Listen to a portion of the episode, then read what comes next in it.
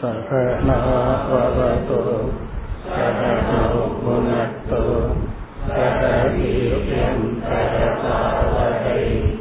तेजस्विनावधीतमस्तु मा विद्विषावहै ॐ शान्ति शान्ति शान्तिः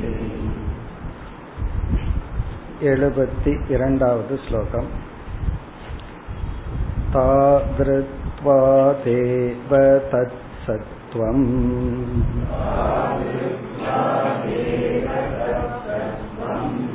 औदासीन्येन तत्सुखम्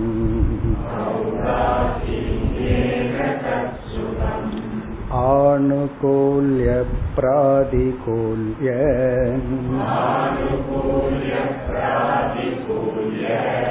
क्षीणं यत्तन्निजं सुखम्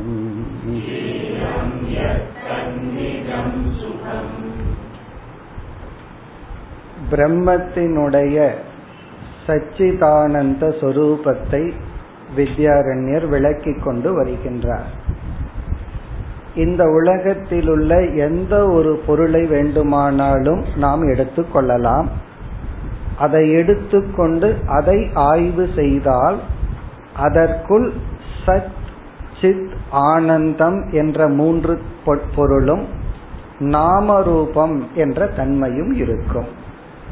அந்த நாமரூபம் என்ற தன்மையானது மித்தியா சச்சிதானந்த சொரூபம் சத்தியம். அதுல சத்தை எப்படி நிலைநாட்டினார்? எந்த பொருளை நாம் எடுத்துக்கொண்டாலும் இருக்கிறது இருக்கிறது என்று சொல்வோம். பிறகு அது இருக்கிறது என்று சொல்லும் பொழுதே ஒரு அறிவு இருந்தாதான் இருக்கிறது என்றும் சொல்வோம். எல்லாவற்றையும் நாம் நீக்கிவிட்டால் எல்லாத்தையும் நீக்கிவிட்டால் சூன்யம் என்று ஒன்று இருக்கிறதுன்னு சொல்வோம். அப்ப இங்க வித்யாரண்யர் எப்படி எஸ்டாப்ளிஷ் பண்றார்? அந்த சூன்யம் என்ற ஒன்று இருக்கிறதுன்னு சொல்கின்ற நீ இருந்து கொண்டு அறிந்து கொண்டு இருக்கின்றாய். அப்ப சூன்யத்தை பார்ப்பவனாக நீ இருக்கின்றாய். நம்ம நீக்கிறதெல்லாம் பார்க்கப்படும் பொருள். பார்க்கப்படும் பொருளை மித்தியான்னு நீக்கிறோம்.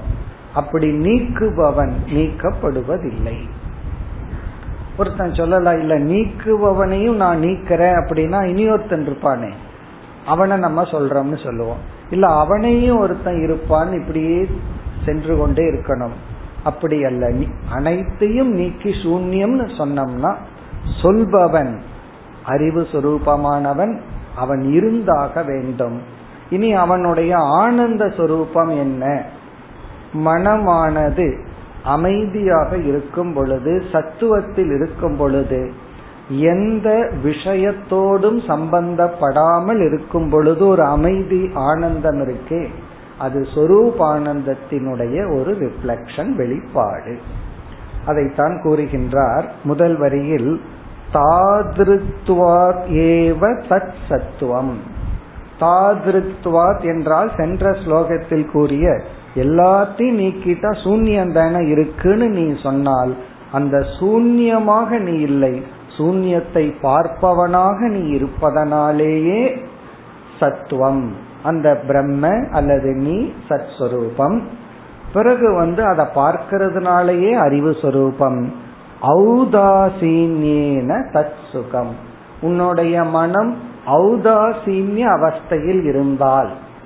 அந்த ஔதாசீன்ய உதாசீன நிலையில் மனம் இருக்கும் பொழுது உன்னுடைய மனதில் எது நீ அனுபவிக்கிறாயோ அது ஆனந்தம். அந்த ஔதாசீன்யத்தை இரண்டாவது வரியில் விளக்குகின்றார். ஆணுகூல்ய பிராதிகூல்ய ஹீனம். ஆணுகூல்யம்னா நாம் விரும்புவது வேண்டுவது. பிராதிகூல்யம்னா நமக்கு வேண்டாம் அப்படின்னு நாம் ஒதுக்குவது.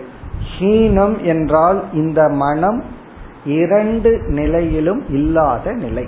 வேணும்னு சொல்லல வேண்டான்னு சொல்லல. தது நிஜம் சுகம். அந்த இடத்துல மனசானது நிஜம்னா தன்னுடைய ஆனந்தமானது வெளிப்படுகிறது. பொதுவா நம்ம என்ன நினைச்சிட்டு இருக்கோம்? நான் ஆனந்தமாக இருக்க வேண்டும் என்றால் அப்படின்னு போட்டு பல கண்டிஷன் போடுவோம். எனக்கு இது வேணும் அது வேணும் இது கிடைக்கணும் இதை நான் அனுபவிக்கணும். எவ்வளவு நிபந்தனைகள்? நான் ஆனந்தமா இருக்கணும் அப்படிங்கிறதுக்கு. ஆனால் எந்த பொருளும் இல்லாமல் நான் அனுபவிப்பவனாக இல்லாமல் நான் நானாக இருக்கும் பொழுது ஔதாசீன்ய மனநிலையில் இருக்கும் பொழுது எனக்கு எந்த ஒரு நிறைவு ஏற்படுகிறதோ அது பிரம்மத்தினுடைய ஆனந்தத்தின் வெளிப்பாடு. இந்த கருத்தை மேலும் விளக்குகின்றார். இந்த ஔதாசீன்ய நிலையை ஆனந்தத்தை மேலும் ஒரு சில ஸ்லோகங்களில் வித்யாரண்யர் விளக்குகின்றார் எழுபத்தி மூன்றாவது ஸ்லோகம் आनुकूल्ये हर्षधि स्यात्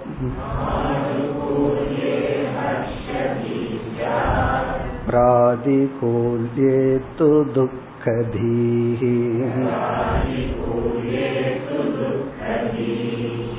द्वया भावे निजानन्दः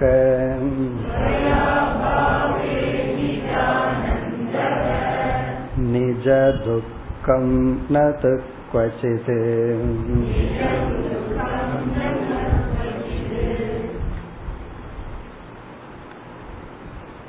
ஆணுகூல்யம் என்றால் அந்த நேரத்துல அந்த ஸ்டேட் ஆஃப் மைண்ட்ல நம்முடைய மனம் எது ஃபேவரபிள் எது எனக்கு உகந்ததுன்னு நினைக்குதோ அது ஆணுகூல்யம். அது மாறிட்டே இருக்கும். குழந்தையா இருக்கும்போது ஒரு பொம்மைய பார்த்து இது ஆணுகூல்யம். இது எனக்கு வேணும் அப்படின்னு இருக்கும். அவரே பெருசாகி அந்த அதே பொம்மைய அவங்க பையன் கேட்கும் போது அப்பாவுக்கு பிராதிகூல்யமா இருக்கும்.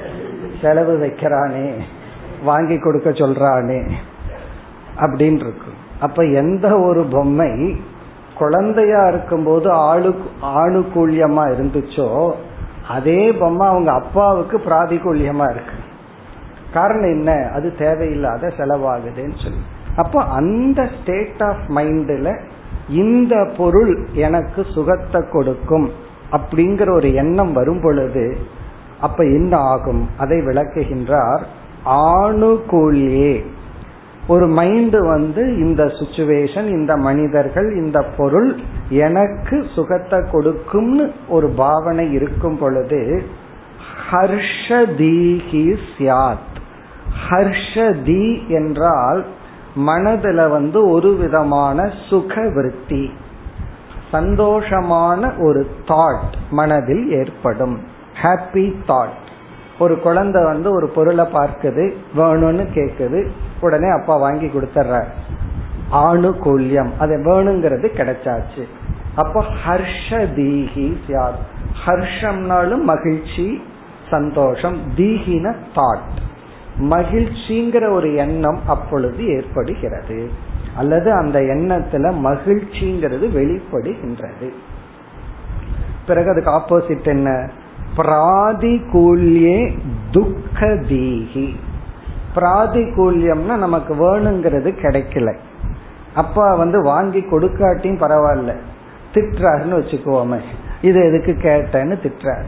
சிலதெல்லாம் நம்ம உதவி பண்ணாட்டியும் உபத்திரம் பண்ணாம இருந்தா சரி. குழந்தை என்ன பண்ணிடுறாரு? ஹர்ட் பண்ணிடுறாரு. இது குழந்தைய எக்ஸாம்பிளா சொல்றோம். நம்மளும் இதைத்தான் பண்ணிட்டு இருக்கோம். பிராதிகூல்யம்னா நமக்கு வேணுங்கிறது கிடைக்கவில்லை. நமக்கு ஃபேவரபிளா இல்லை சூழ்நிலை. அப்ப என்ன ஏற்படும்னா துக்க தீகி துயரம் என்ற அனுபவத்தை கொடுக்கின்ற எண்ணங்கள் தோன்றும். துக்கத்தை விஷயமாக கொண்டுள்ள தாட் எ தாட் அதுக்கு என்ன ஆப்ஜெக்ட்னா துக்கம்தான். துக்க தீகி சியாத் துயரம்ங்கிற ஒரு அனுபவத்தை கொடுக்கின்ற எண்ணம் ஏற்படும்.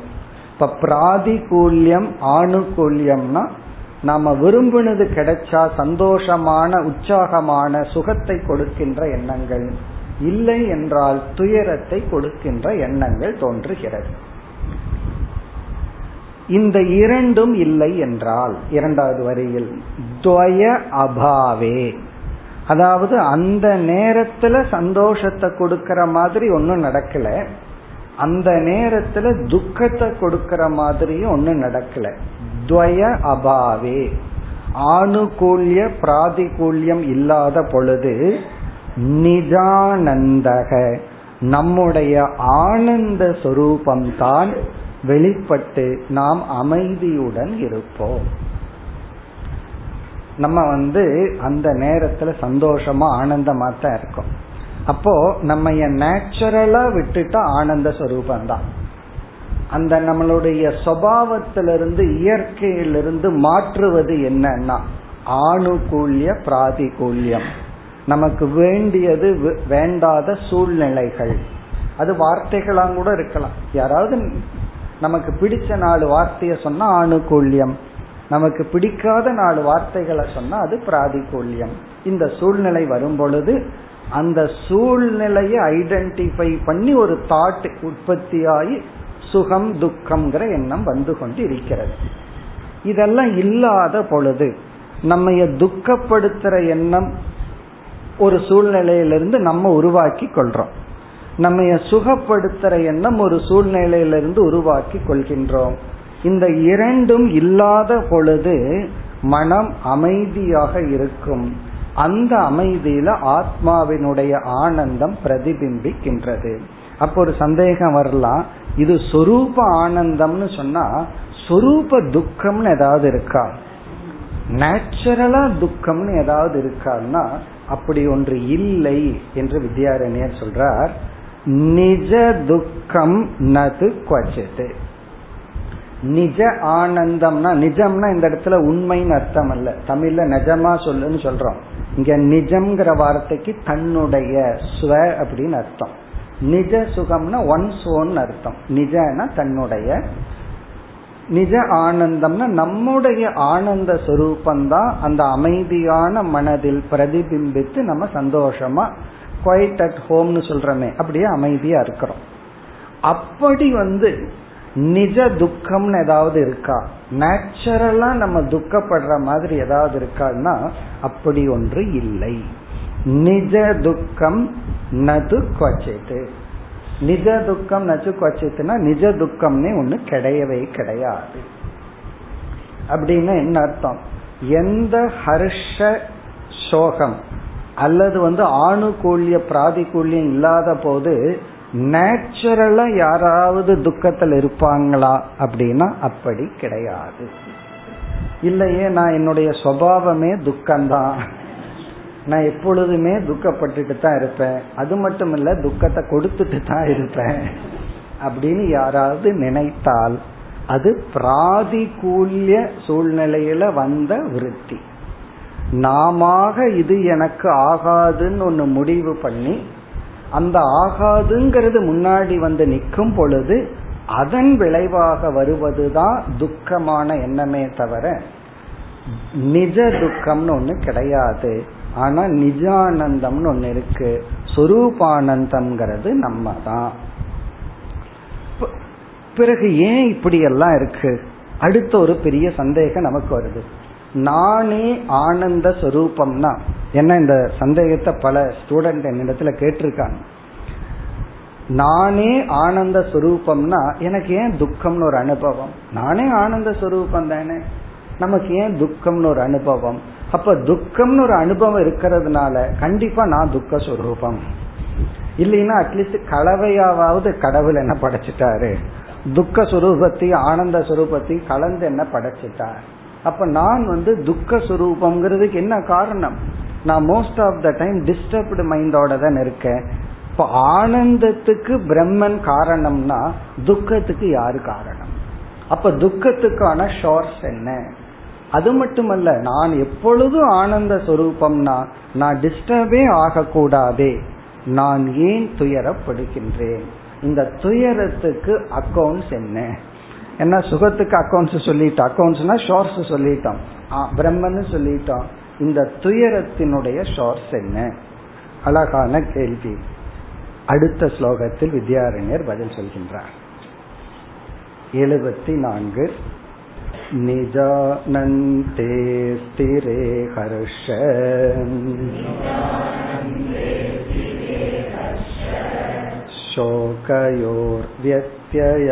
शोकयोर्व्यत्ययक्षणात् मनसक्षणिकत्वेन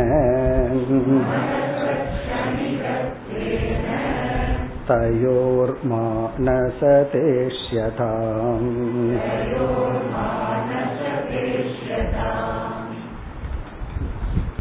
மிக ஒரு அடிப்படையான கேள்விக்கு வித்யாரண்யர் பதில் சொல்கின்றார் என்னுடைய துயரங்கிற அனுபவத்தை விளக்குங்கள். நான் ஏன் துயரப்படுறேன்? என்னுடைய துயரத்துக்கு என்ன காரணம்? இந்த சந்தேகம் ஏன் வருது? குருவும் சாஸ்திரமும் நீ ஆனந்த சுரூபம்னு சொல்வதனால். சிஷ்யனே இந்த உலகம் கொடுக்கிற அல்பானந்தத்துல சந்தோஷமா இருந்துட்டு இருந்தா வேதாந்தத்துக்கு வரமாட்டான். இந்த ஏதோ துக்கப்பட்டு தான் வந்திருக்கான். இந்த உலகம் கொடுக்கிற சுகத்துல சந்தோஷப்படாம பிராமிஸ் பண்ற சுகத்துல மகிழ்ச்சி அடையாம துக்கத்தோட குரு கிட்ட வரும்போது குருவோட டீச்சிங் நீயே ஆனந்த சுரூபம். அப்ப அவனுக்கு கான்ட்ரடிக்ஷனா இருக்கு. அப்ப அவனுடைய மனசுல வர்ற கேள்வி என்னுடைய துயரத்திற்கு காரணம் என்ன? இப்ப இங்க அழகா பதில் சொல்றார். ஒரு ஜீவன் அவனுடைய சொரூபம் ஆனந்தமாக இருந்த போதிலும். அப்படித்தான் ஆரம்பிக்கின்றார். நிஜானந்தே ஸ்திரே. நிஜானந்தம்னா தன்னுடைய ஆனந்த சொரூபம். ஸ்திரே அப்படின்னா அது மாறாமல் இருந்த போதிலும். இன்ஸ்பைட் ஆஃப் என் நான் ஆனந்த சொரூபமாகவே இருந்த போதிலும் நிஜானந்தே ஸ்திரே அபி. நான் ஆனந்த சுரூபமாக இருந்த போதிலும் ஹர்ஷ சோக சோகயோகோ வியக்தியக. ஹர்ஷம்னா மகிழ்ச்சி சோகம்னா துயரம். அதாவது ரொம்ப சந்தோஷப்பட்டு இருக்கிறது.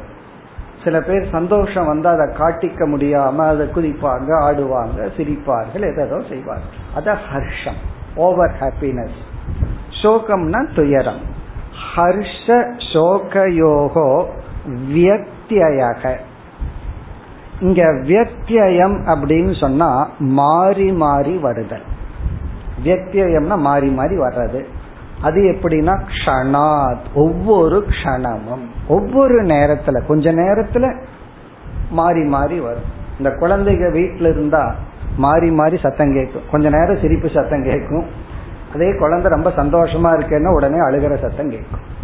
எப்படி ஒரு குழந்தை வீட்டில இருந்தா சிரிக்கிற சத்தமும் அழுகிற சத்தமும் மாறி மாறி கேட்குமோ அதே போல நம்முடைய லைஃப்லயும் மகிழ்ச்சியும் துயரமும் மாறி மாறி வரும். சில பேர்த்துக்கு ரொம்ப துயரம் வந்த உடனே சிரிச்சுட்டு ஒரு சந்தோஷம் வந்துடும் சிரிச்சுட்டு இதையெல்லாம் நான் பார்த்தாச்சு இதுக்கு மேல இனி எனக்கு கஷ்டத்தை யாரும் கொடுக்க முடியாது அப்படின்னு ஒரு சந்தோஷம் வந்துடும் ஆனா நான் கஷ்டத்தினுடைய எல்லைய பார்த்துட்டேன். அப்போ க்ஷணாத். க்ஷணாத்னா மாறி மாறி வருதே. எந்த கண்டிஷன்ல நான் முழுமையான ஆனந்த சுரூபமாக இருந்த போதிலும் ஹர்ஷ சோகயோகோ மகிழ்ச்சியும் துயரமும் வியத்தியக க்ஷணாத். அதற்கு என்ன காரணம்? இரண்டாவது வரியில சொல்றார் மனசக க்ஷணிகத்துவேன.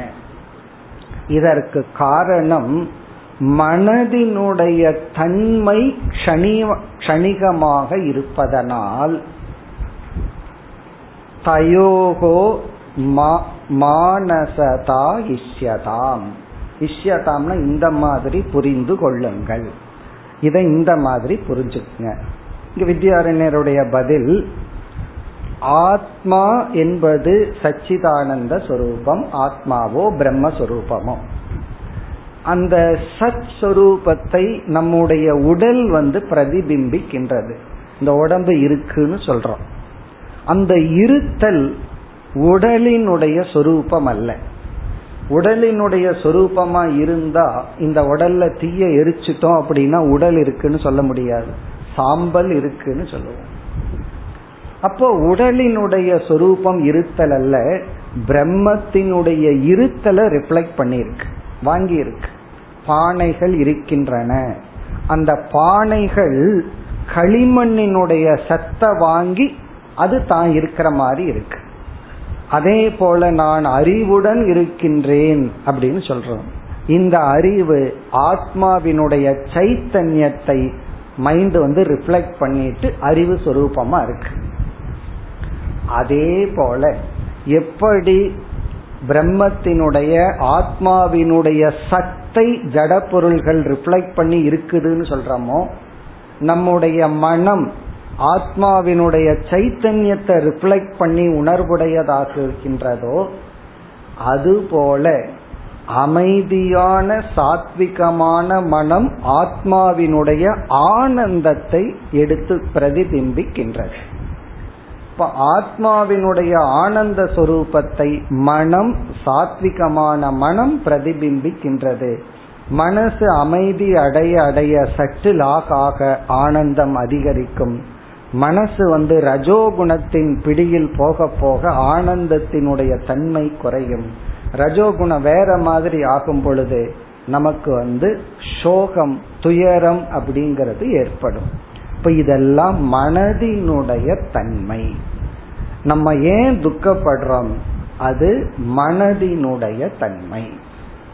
நம்ம ஏன் ஓவரா சந்தோஷப்படுறோம்? அதுவும் மனதினுடைய தன்மை. இந்த ஏற்றத்தாழ்வு இல்லாத ஆனந்தம் ஆத்மாவினுடைய பிரதிபிம்பம் இந்த ஏற்ற தாழ்வுகள் எல்லாம் மனதினுடைய தன்மை. அதான் சொல்றார் மனசக க்ஷணிகத்துவாத். மனம் என்ற ஒரு தத்துவம் க்ஷணிகம் என்ற தன்மையுடன் இருப்பதனால் மைண்டினுடைய நேச்சரே க்ஷணிகம். இங்க க்ஷணிகம் என்றால் மாறிக்கொண்டே இருத்தல் சேஞ்ச் ஆயிட்டே இருக்கிறது. அப்படியே கான்ஸ்டன்டா இருக்காது. மாறிக்கொண்டே இருத்தல். அதனால என்னன்னா தயோகோ ஹர்ஷ சோகம். துயரத்துக்கும் எலேஷன் சொல்றோம். ஓவரா சந்தோஷம்னு சொல்றோம். இந்த இரண்டும் மானசதா இஷ்யதாம். மனோ தர்மமாக புரிந்து கொள்ள வேண்டும். மனதினுடைய தர்மமாக மனதினுடைய தன்மையாக புரிந்து கொள்ள வேண்டும். என்னுடைய தன்மை அல்ல. என்னுடைய நேச்சர் அல்ல.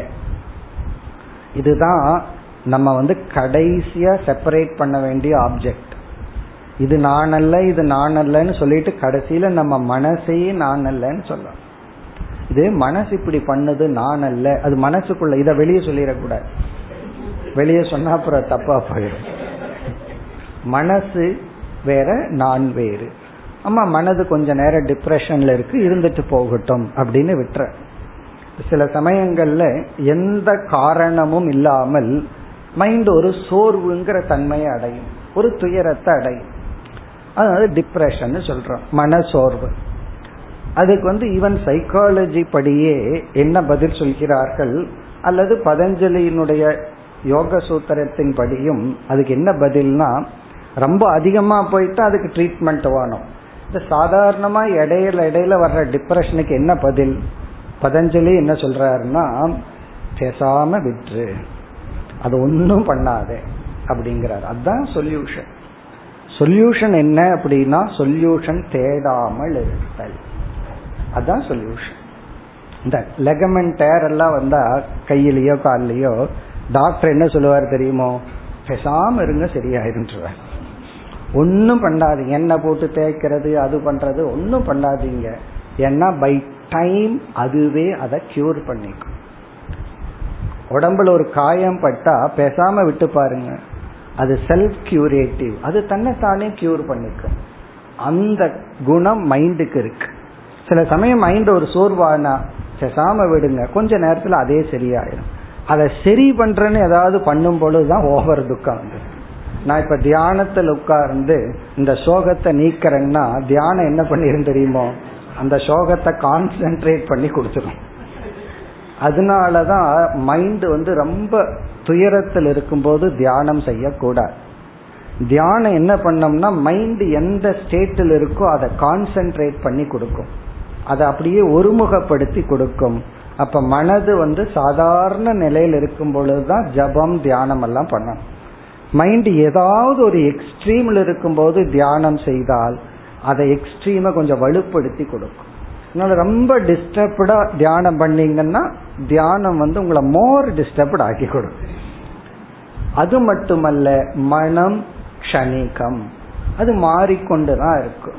இந்த பிரம்மத்தை படிச்சுட்டு மைண்டும் பிரம்ம மாதிரியே இருக்கணும் அப்படி எதிர்பார்க்க கூடாது பிரம்மன் தான் பிரம்ம மாதிரி இருக்கணும். மைண்டு மைண்டா தான் இருக்கணும்.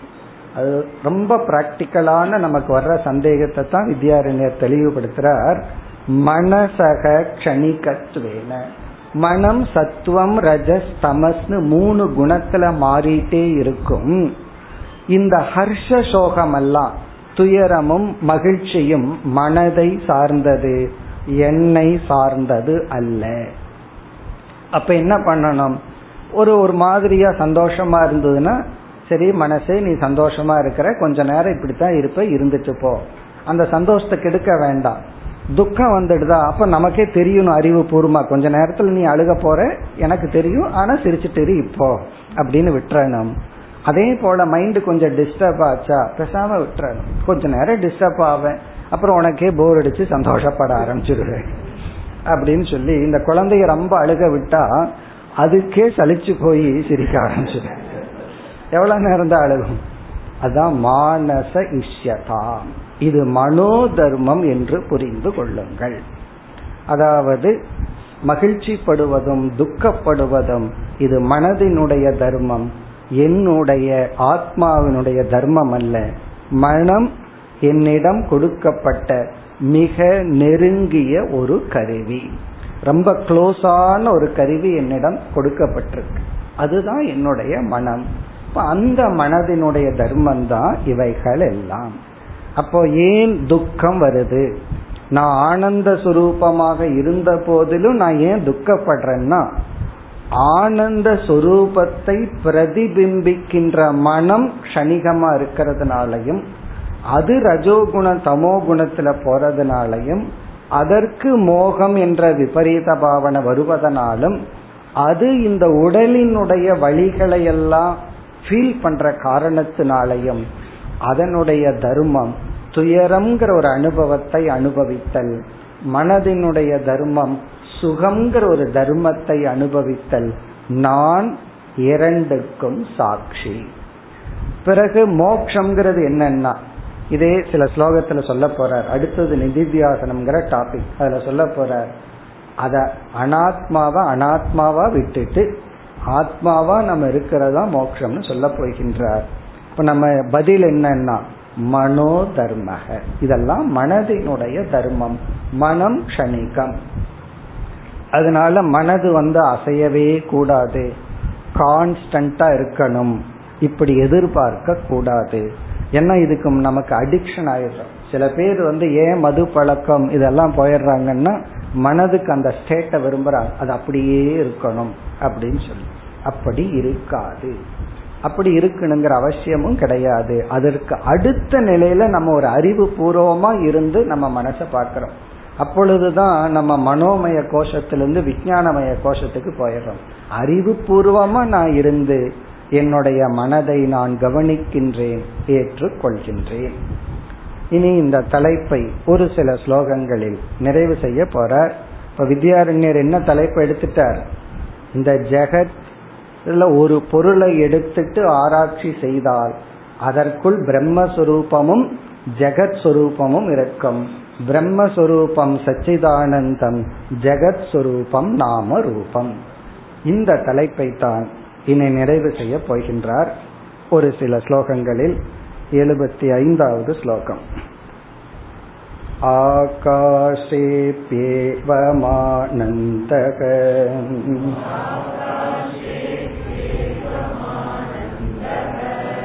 सत्ताभाने तु सम्मते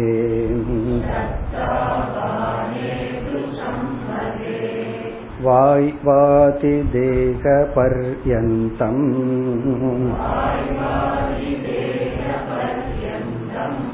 वस्तुष्वेवं विभाव्यताम्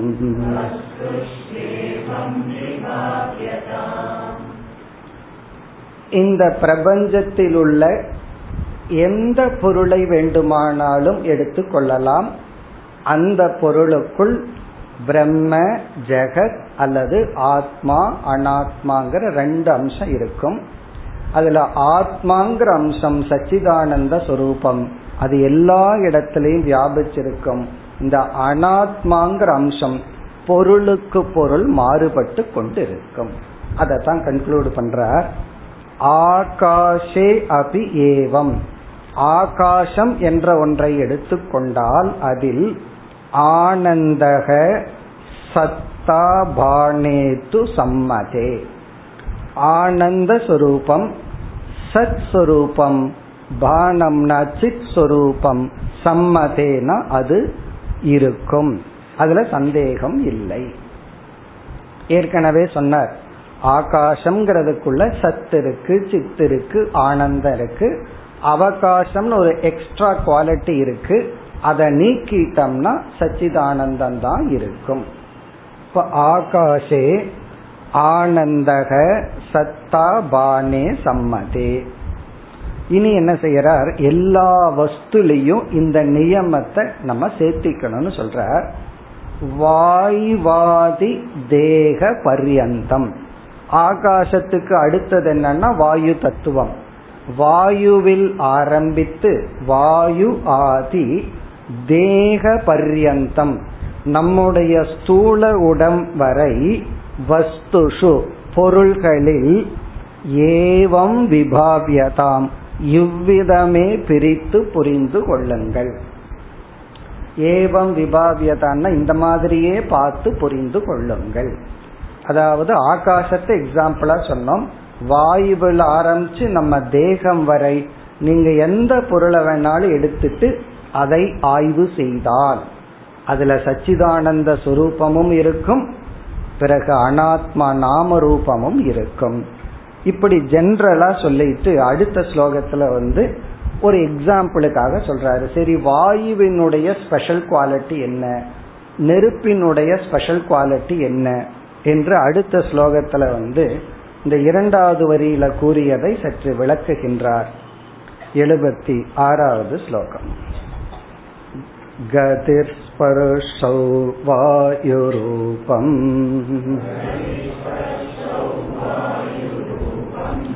वह्नेर्दागप्रकाशने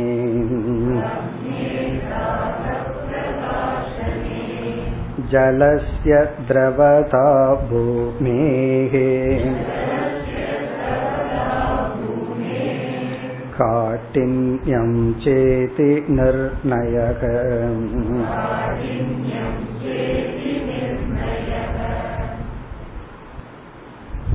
கதி ஸ்பர்ஷௌ வாயு ரூபம் இப்ப வாயு என்ற ஒரு தத்துவத்தை எடுத்துக்கிறோம் காற்று அந்த காற்றினுடைய ஸ்பெஷல் குவாலிட்டி என்ன? அதற்குன்னு இருக்கிற தர்மம் என்ன? கதி ஸ்பர்ஷௌ. கதினா மூமெண்ட் நகர்தல். காற்று ஒரு இடத்துல நிக்குமா? அது நகர்ந்து கொண்டே இருக்கும். அதனாலதான் அர்ஜுனன் வந்து இந்த மனசை பிடிக்கிறது காத்த பிடிக்கிற மாதிரின்னு சொன்னான். காரணம் என்ன? காற்றை கையில பிடிச்சு கொஞ்ச நேரம் வச்சிருக்க முடியுமோ? அது நகர்ந்து கொண்டே இருக்கும். கதி ஸ்பர்ஷம்ங்கிறது வந்து உணர்தல் தொட்டு உணர்தல். அது காற்றினுடைய ஸ்பெஷல் ரூபம். அந்த காற்று இருக்கிறது விளங்குகிறது அது ஆனந்த ஸ்வரூபம் அது வந்து பிரம்மஸ்வரூபம். வன்னேகே தாக பிரகாசனே வன்னி என்றால் நெருப்பு. நெருப்புக்கு ஸ்பெஷல் குவாலிட்டி என்ன? தாக பிரகாசனே தாகம்னா எரிக்கின்ற ஹீட் பிரகாசம்னா லைட் அதனாலதான் நெருப்பை நம்ம இரண்டுக்கும் பயன்படுத்துறோம். அந்த காலத்துல எல்லாம் தீபம் போடுறோமே அது வந்து லைட்டுக்கு பயன்படுத்துறோம். தீபத்தை வந்து வெளிச்சத்துக்கு பயன்படுத்துறோம். சமையலறையில சாப்பாட்டுக்கு பயன்படுத்துறோம். தாகம் குக் பண்றதுக்கு பயன்படுத்துறோம். அப்படி நெருப்பினுடைய குணம் தாகம் எரிப்பது பிரகாசம். அதனுக்குள்ளேயும் அதே சச்சிதானந்தம் இருக்கு. ஜலசிய திரவதா. நீரினுடைய ஸ்பெஷல் குவாலிட்டி திரவதா. திரவதான திரவம் ஓடுதல். தண்ணீர்ங்கிறதே ஒரு தன்மைதான் பூமேகே காட்டின்யம். பூமியினுடைய ஸ்பெஷல் குவாலிட்டி சாலிடிட்டி அதாவது திருடமாக காட்டினியம்னா தொட்டு உணர்ந்து திருடமாக இருக்கின்ற தன்மை. ச இதி நிர்ணயக. இவ்விதம் நாம் புரிந்து கொள்ள வேண்டும். ஒவ்வொரு பூதத்துக்கும் ஒரு ஸ்பெஷல் குவாலிட்டி இருக்கு. அது மாறிக்கொண்டே இருக்கும். அது மித்யா. அதற்குள் இருக்கிற சச்சிதானந்த சொரூபம் சத்தியம். இது வந்து பஞ்சபூதத்தை சொல்ற அது மட்டுமல்ல நம்ம ஒவ்வொரு ஆளையும் எடுத்துக்கணும். ஒவ்வொரு மனுஷனையும் எடுத்துக்கணும். அவங்க ஒரு ஸ்பெஷல் குவாலிட்டி இருக்கும். சம்டைம் சம்டைம் பகவான் வந்து இந்த கர்ம வினையில அந்த குவாலிட்டிக்கும் நம்ம எதிர்பார்ப்புக்கு சம்பந்தம் இல்லாம ரிலேஷன்ஷிப் கொடுத்துருவார். அப்ப என்னன்னா கிளாஷ் தான். அப்படி அது வந்து அனாத்மா. அது நம்ம அது வந்து சத்தியம் அல்ல. இப்ப இந்த தலைப்பை அடுத்த ஸ்லோகத்திலும் விளக்குகின்றார் எழுபத்தி ஏழாவது ஸ்லோகம் அசாதாரண ஆகாரக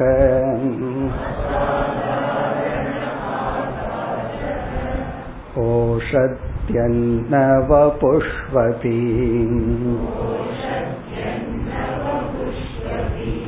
एवं विभाव्यं मनसा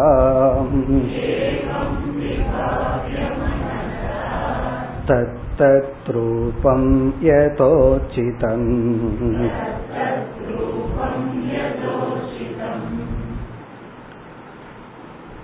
அசாதாரண ஆகாரக இங்க ஆகாரம்னா ஃபார்ம் அல்லது குணம் அசாதாரணம்னா யுனிக் அதற்கு மட்டும் இருக்கக்கூடிய அதற்கு மட்டும் இருக்கக்கூடிய தனித்தன்மை அதற்கு மட்டும் இருக்கக்கூடிய தனித்தன்மை. ஓஷதி அன்ன வபுஷ்வதி. ஓஷதினா மரம் செடி கொடிகள். அன்னம்னா உணவு. வபுனா உடல்கள். இங்க உடல்னா ஸ்தூல சூக்ம சரீரம். அதாவது எல்லாத்துக்குமே மைண்டில் ஒரு சைக்கலாஜிக்கல் நீட் என்னன்னா நான் ஒரு ஸ்பெஷல் பர்சனா இருக்கணும் அப்படின்னு ஒரு ஆசை தான் கோயிலுக்கே போகிறோம் இவரை கொஞ்சம் ஸ்பெஷலாக ட்ரீட் பண்ணிட்டா வந்து என்ன சொல்லுவாங்க? எனக்கு ஸ்பெஷலாக தரிசனம் கிடைச்சிச்சு. அப்போ ஐ சுட் பி ஸ்பெஷல் அப்படிங்கிறது எல்லாத்து மைண்ட்லயும் இருக்கிற ஒரு ஆசை தானே. எனக்கு கொஞ்சம் எக்ஸ்ட்ரா கேர் கொடுக்கணும். என்ன கொஞ்சம் ஸ்பெஷலா கவனிக்கணும். அதனாலதான் தோசையிலையும் கூட ஸ்பெஷல் தோசைன்னு இருக்கு. ஸ்பெஷல் எல்லாத்துலயும் ஒரு ஸ்பெஷல் இருக்கு.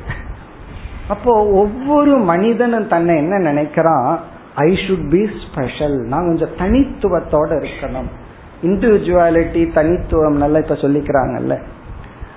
உண்மை என்னன்னா நீங்க விரும்புறீங்களோ இல்லையோ யூ ஆர் ஸ்பெஷல் அதான் இங்க பகவான்.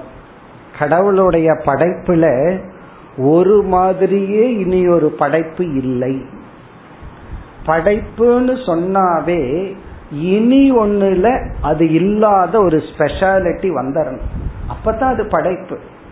அப்படி பார்க்கல நாம எல்லாமே ஸ்பெஷல் தான். நாம எல்லாமே அவதாரங்கள் தான். பாசிட்டிவ் சென்ஸ்ல காரணம் என்ன? அதனால எக்ஸ்ட்ரா ஸ்பெஷாலிட்டி எல்லாம் தேட வேண்டியது கிடையாது. அது தேடுறது தான் அறியாம. அதுக்காக ஒரு அட்டென்ஷன் சீக்கிங் நான் ஸ்பெஷலா இருக்கணும் ஸ்பெஷலா இருக்கணும் அப்படி. பத்து பேர் என்ன புகழணும் ஸ்பெஷலா இருக்கணும்னா அப்ப இந்த ஈகோ மட்டும் ஸ்பெஷல் அந்த ஈகோ என்னன்னா? அது அர்ச்சனை போடுறது நான் அர்ச்சனை வாங்குறதா? அதுதான் தவறான எண்ணம். இந்த உலகத்துல எல்லாமே ஸ்பெஷல் தான். அதுதான் இங்க சொல்ற. அசாதாரண ஆகாரக. இந்த உலகத்தில் இருக்கிற அனைத்து படைப்புகளுக்கும் அசாதாரண ஆகாரம் உண்டு. அசாதாரணம்னா ஸ்பெஷல் ஆகாரம்னா குவாலிட்டி அதனாலதான் அது படைக்கப்பட்டது. ஒன்று மாதிரியே இனி ஒன்று படைக்க இயலாது. பகவானாலே முடியாது. காரணம் என்னன்னா ஒன்று மாதிரியே இனி ஒன்று வேற இடத்துல படைச்சாகணுமே. வேற இடத்துல படைச்சா ஸ்பேஸ் ஸ்பேஸ் டிஃபரன்ஸ் ஆகுது. அது வேற இடத்த ஆக்குப்பை பண்ணது இது வேற இடத்த ஆக்குப்பை பண்ணதுன்னு ஆகும். பிறகு டைம் ஒரே டைம்ல எப்படி ரெண்டு படைக்க முடியும்? அப்படி படைச்சா அது படைப்பே அல்ல. அப்ப படைப்புன்னு சொன்னாவே அசாதாரண தர்மம் இருந்தா தான் அது கிரியேஷன் அதனால நம்ம வந்து நான் ஸ்பெஷல் அப்படின்னு நினைக்க வேண்டாம். ஸ்பெஷலா இருக்கணும்னு நினைக்க வேண்டாம். ஸ்பெஷலா தான் இருக்கிறோம் இது பாசிட்டிவாவோ நெகட்டிவாவோ அது வேற விஷயம். ஆனா வி ஆர் ஸ்பெஷல் இத நினைக்கும் பொழுது நமக்கு வந்து அந்த ஒரு ஐ ஆம் யூஸ்லெஸ் அப்படிங்கிற தாட் வராது. நான் பயனற்றவன். நான் வேஸ்ட் அப்படிங்கிற தாட் ரொம்ப பேர்த்துக்கு வந்துடுது அது வயசாக ஆக இந்த ரிட்டையர்மெண்ட் ஆனதுக்கு அப்புறம் ஃபர்ஸ்ட் மைண்டுக்கு வர்ற அட்டாக் என்ன? ப்ராப்ளம் என்ன அப்படின்னா இனிமேல் நான் யூஸ் இல்லையோ? சொசைட்டிக்கு பிரயோஜனம் இல்லையோ? அப்படின்னு நம்ம நினைக்கிறோம். அது தப்பு. சொசைட்டிக்கு நீ என்னைக்கு யூஸ் இல்லைன்னு பகவான் முடிவு பண்றாரோ? அப்ப மத்தவங்களை ஆக்டிவ் ஆகி உங்களை பேசிவ் ஆக்கிடுவார் தயானந்த சாமிஜி ஒரு முறை மிக அழகா சொன்னார். ஒருத்தர் பெட் ரேடன் கை காலெல்லாம் அசையாம படுத்து கிடக்கிறார். இப்ப அவர் நினைக்கிறார் நான் என்னால யாருக்கு எந்த பிரயோஜனம் இல்லை அப்படின்னு. அது நீ நினைக்கிற பகவான் அப்படி நினைக்கல. அதனாலதான் உன்ன மூச்சுட்டு இருக்க அப்போ உன்னுடைய பிரசன்ஸ் தேவைப்படுறதுனாலதான் இந்த கிரியேஷன்ல உன்ன நீ உயிரோட இருக்க. உன்னுடைய பிரசன்ஸ் இல்லைன்னா கிரியேஷன் இன்கம்ப்ளீட் அப்ப பகவானுடைய படைப்பு முழுமை ஆகல. நீ இல்லைனா நீ இருந்தா தான் பகவானுடைய படைப்பு முழுமையாகுது. அதனால யூ ஆர் பார்ட் ஆஃப் பகவானுடைய creation you are not useless இல்ல படுத்து சும்மா கிடக்கிறனேனா எத்தனையோ பேர்த்துக்கு கர்மயோகம் பண்றதுக்கு வாய்ப்பு கொடுக்கிறார். எத்தனையோ பேர் ஆக்டிவா இருக்காங்கல்ல. நம்ம பேசிவ் ஆயிட்டா எத்தனை பேர் ஆக்டிவ் ஆகுறாங்க? சில பேர் கோவப்பட்டுட்டு செய்யலாம். சில பேர் சந்தோஷமா செய்யலாம். அது வேற விஷயம். அப்படி ஐ ஆம் யூஸ்லெஸ் என்னை யாருமே புரிஞ்சுக்கல. என்னுடைய வேல்யூ யாருக்கும் தெரியல. இந்த தாட் எல்லாம் நமக்கு வரக்கூடாது. இதெல்லாம் மோகம் அறியாமையினால வர்ற தாட் நம்முடைய வேல்யூவை புரிஞ்சுக்கிறவங்கனால தான் புரிஞ்சுக்க முடியும். பை ஃபேக்ட் நம்ம கொஞ்சம் வேதாந்தம் எல்லாம் அதிகமா படிக்க ஆரம்பிச்சுட்டா நம்ம புரிஞ்சுக்காதவங்க அதிகமாயிருவாங்க. புரிஞ்சுக்கிறவங்க குறைவாயிருவாங்க. வீட்டில் ஒரு கஷ்டமான சூழ்நிலை நடக்குது. இந்த வேதாந்த தறிவோட அமைதியா இருந்தா கொஞ்சம் கூட பற்று இல்லாம இருக்கான் பாரு. கொஞ்சம் கூட அக்கறை இல்லாம இருக்கான் பாரு. பொறுப்பு இல்லாம இருக்கான் பாரு. ரொம்ப சுயநலம் ஆயிட்டான் படிச்சு படிச்சு. இப்படி எல்லாம் சொல்லுவாங்க. அப்ப அங்க ஆரவாரம் பண்ணணும். ஏதோ ஒன்று அங்க இருக்கிறத காட்டிக்கணும். சில சமயம் அந்த இடத்த டிஸ்டர்ப் பண்ண வேண்டாம்னு விலகி இருந்தா கண்டுக்காம போறான் பாரு. அப்படி இந்த உலகம் நம்ம பழி சுமத்திட்டு இருக்கும். நம்ம புரிஞ்சுக்காது. நம்ம மோஸ்ட் இன்சிக்னிபிகண்ட் கிரீச்சரா தான் நடத்தும் அதுக்காக நம்ம அந்த முடிவு எடுத்துடக்கூடாது அது அவங்களுக்கு அந்த மைண்டுக்கு புரியல அவ்வளவுதான். அது அவங்களுடைய இன்செக்யூரிட்டியில வர்ற ப்ராப்ளம் இங்க பகவான் சொல்றார். அதாவது பகவானுடைய படைப்பு எப்படின்னு வித்யாரண்யர் சொல்றார். அசாதாரண தர்மக. எல்லாரிடமும் ஒரு யுனிக் குவாலிட்டி இருக்கு. சில சமயம் அது வெளிப்படலாம் நாலு பேருக்கு தெரியலாம் தெரியாம தெரியாம இருக்கலாம். படைப்புன்னு சொன்னாவே யுனீக் நேச்சர் ஒவ்வொருவரும் ஒரு தனித்துவத்துடன் இருக்கின்றார்கள். இங்க கான்ட்ராஸ்ட பார்க்கணும் ஆப்போசிட்ட அதாவது டோட்டலி டிஃபரெண்ட் இந்த உலகத்துல என்ன எவ்வளவு படைப்பு இருந்ததோ ஒரு படைப்பு எல்லாத்திலிருந்து வேறுபட்டிருக்கு. அனைத்து படைப்புக்குள்ளும் ஒரே ஒரு பொருள் தான் இருக்கு சச்சிதானந்த சொரூபம். இப்ப எல்லா படைப்புலையும் ஒரு பொருள் இருக்கு. படைப்புல ஒவ்வொரு பொருளும் வேறுபட்டும் இருக்கின்றது. இப்ப இதை நம்ம புரிஞ்சு கொள்ளும் பொழுது நம்ம ஸ்பெஷலா என்ன ட்ரீட் பண்ணணும்னா ஸ்பெஷல் பர்சன்கிற அட்டென்ஷன் சீக்கிங் இது போன்ற சம்சாரங்கள் எல்லாம் நமக்கு வராது. அதான் இங்க சொல்ற அசாதாரண தர்மக ஓஷதி அன்ன வபுஷ்வபி. அப்படி இருக்கு. ஏவம் விபாவியம் மனசா. இந்த மாதிரி மனதில் நீங்கள் புரிந்து கொள்ளுங்கள். மனசான அறிவு பூர்வமாக விபாவியம் அப்படின்னா மனசுல புரிஞ்சுக்குங்க அப்படின்னு வித்யாரண்யர் நமக்கு அட்வைஸ் பண்ற இந்த மாதிரி நீங்க புரிஞ்சுக்குங்க. உலகத்துல எதெல்லாம் படைக்கப்பட்டதோ அதெல்லாம் it has its own unique quality இதை நம்ம தெரிஞ்சிட்டோம்னா யாரையும் கேவலமா மோசமா கீழ்த்தரமா நினைக்க மாட்டோம். எல்லாத்துக்கும் ஒவ்வொரு குவாலிட்டி இருக்கு. எல்லாத்து எல்லாரிடத்துலயும் ஒரு சிறப்பு இருக்கு. அதே சமயத்துல ஓவரா உயர்வாம் நினைக்க மாட்டோம். ஏன்னா எல்லாமே ஈஸ்வரன் உடையது. தத் தத் அந்தந்த ரூபே எதோச்சிதம் எதோச்சிதம்னா இங்க காமன் சென்ஸ்ல யதா உச்சிதம். அந்தந்த பொருள்கள் அந்தந்த பொருள்களுக்குரிய ஒரு அசாதாரண தர்மத்துடன் இருக்கின்றது என்று புரிந்து கொள்ளுங்கள். இனி அடுத்த ஸ்லோகத்துல இந்த டாபிக்கை நிறைவு பண்ணுவார்.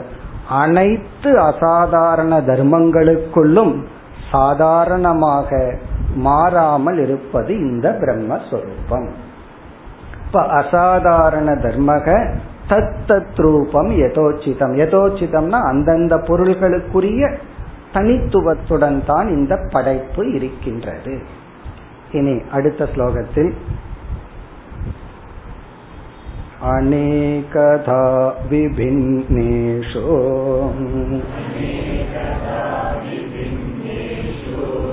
नामरूपेषु चैकथा तिष्ठन्ति सच्चिदानन्दाः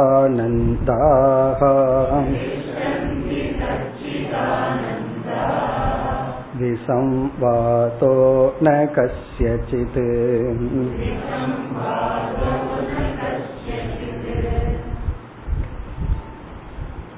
அறுபத்தி இரண்டாவது ஸ்லோகத்தில் ஆரம்பித்தார் இந்த எழுபத்தி எட்டாவது ஸ்லோகத்தில் இந்த தலைப்பை நிறைவு செய்கின்றார் என்ன தலைப்பு?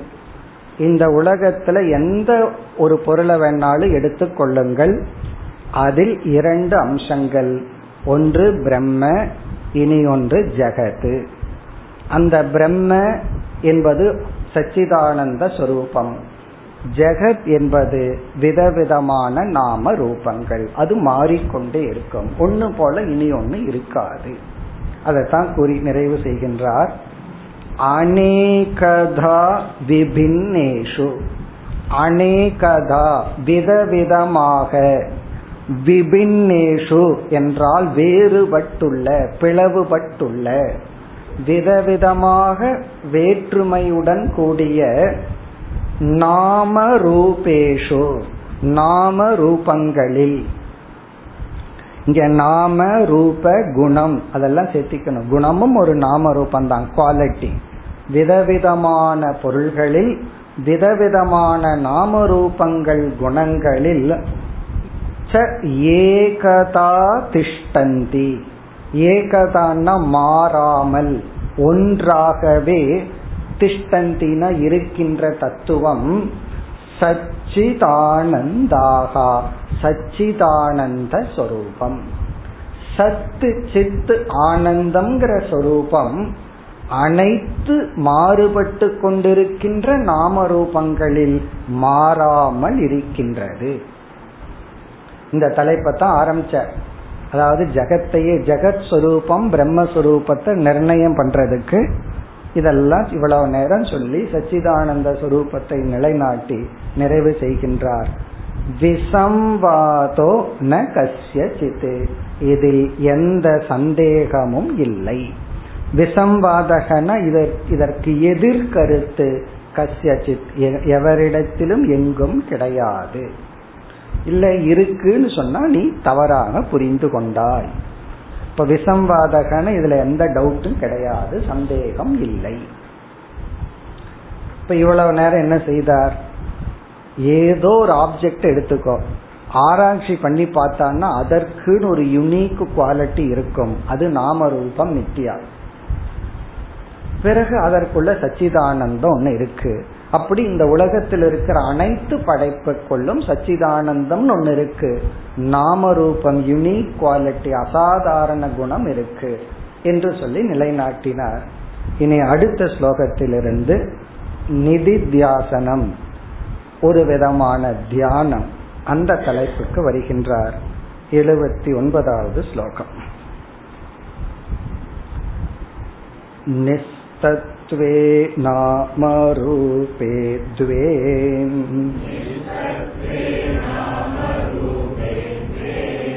जन्मनाशयुते च ते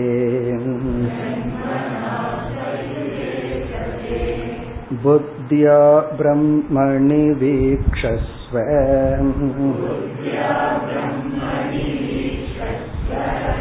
समुद्रे பூதாதிவத்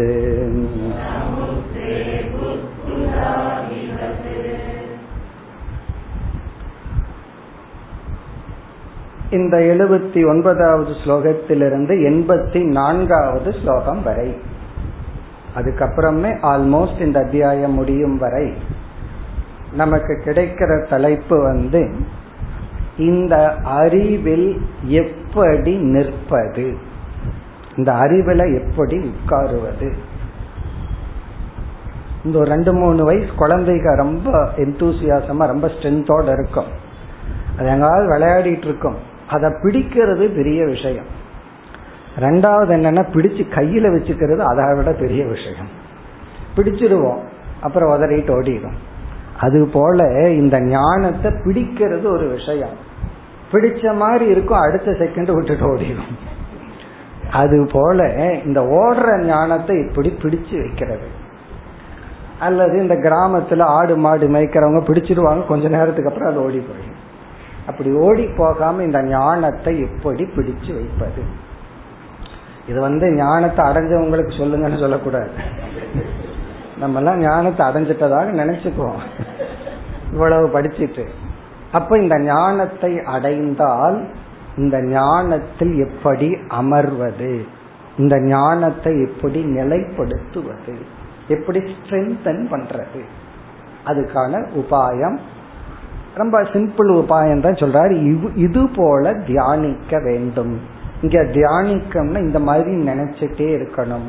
இப்படிப்பட்ட ஒரு பாவனைய நம்ம இந்த இடத்துல கொடுக்கணும் அப்படின்னு சொல்ற அப்படி சொல்லி இதுதான் தியானம்னு சொல்றார். அப்புறம் சில எக்ஸாம்பிள்ஸ் எல்லாம் சொல்றார். இந்த உதாகரணத்துல மனசுல நினைச்சுக்குங்கன்னு சொல்லி சொல்றார்.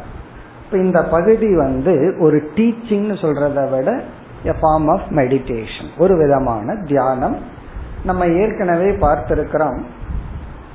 ஒரு ஆத்ம ஞானத்தை ஒருத்தன் அடைஞ்சதுக்கு அப்புறம் இந்த ஞானத்துல நிலை பெறணுங்கிறதுக்காக செய்கின்ற தியானத்தை தான் நிதித்தியாசனம்னு சொல்றோம்.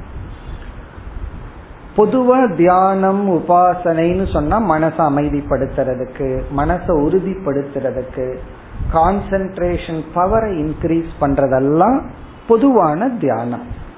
ஸோ அந்த தியானம் என்ன பண்ணுன்னா மனசுக்கு கொடுக்கற ஒரு எக்ஸசைஸ் எப்படி நடந்து உடம்புக்கு ஆசனத்தின் மூலமா வாக்கிங் மூலமா ஜிம்முக்கெல்லாம் போய் உடம்ப ஸ்ட்ரென்தன் பண்றோமோ அதே போல மைண்ட ஸ்ட்ரென்தன் பண்றதுக்கு பல சாதனைகள் இருக்கு. ஃபர்ஸ்ட் சாதனை ஒரு ரெஸ்பான்சிபிலிட்டியை எடுத்துட்டு அதை செய்யறது ஒரு ஃபர்ஸ்ட் சாதனை. சும்மா பொறுப்பு இல்லாம அப்படியே சுத்திட்டு இல்லாம ஒரு பொறுப்பை எடுத்துட்டு அந்த காலத்துல அந்த பொறுப்பை எக்ஸிக்யூட் பண்றதே மைண்டுக்கு கொடுக்கற ஒரு டிசிப்ளின் பிளஸ் எக்ஸ்ட்ராவா தியானம் பண்றதோ ஜபம் பண்றதோ படிக்கிறதோ வாட் எவர் இட் இங்க நிதித்தியாசனம் அப்படின்னு சொன்னா நம்ம எந்த ஒரு புதிய அறிவை அடைஞ்சிருக்கிறோமோ அந்த அறிவு அடைஞ்சு லைட்டா பலனை காமிச்சிட்டு போயிருது. பலனை காட்டாம போயிருந்துச்சுன்னா அந்த அறிவு மேல நமக்கு மரியாதையே வந்திருக்காது.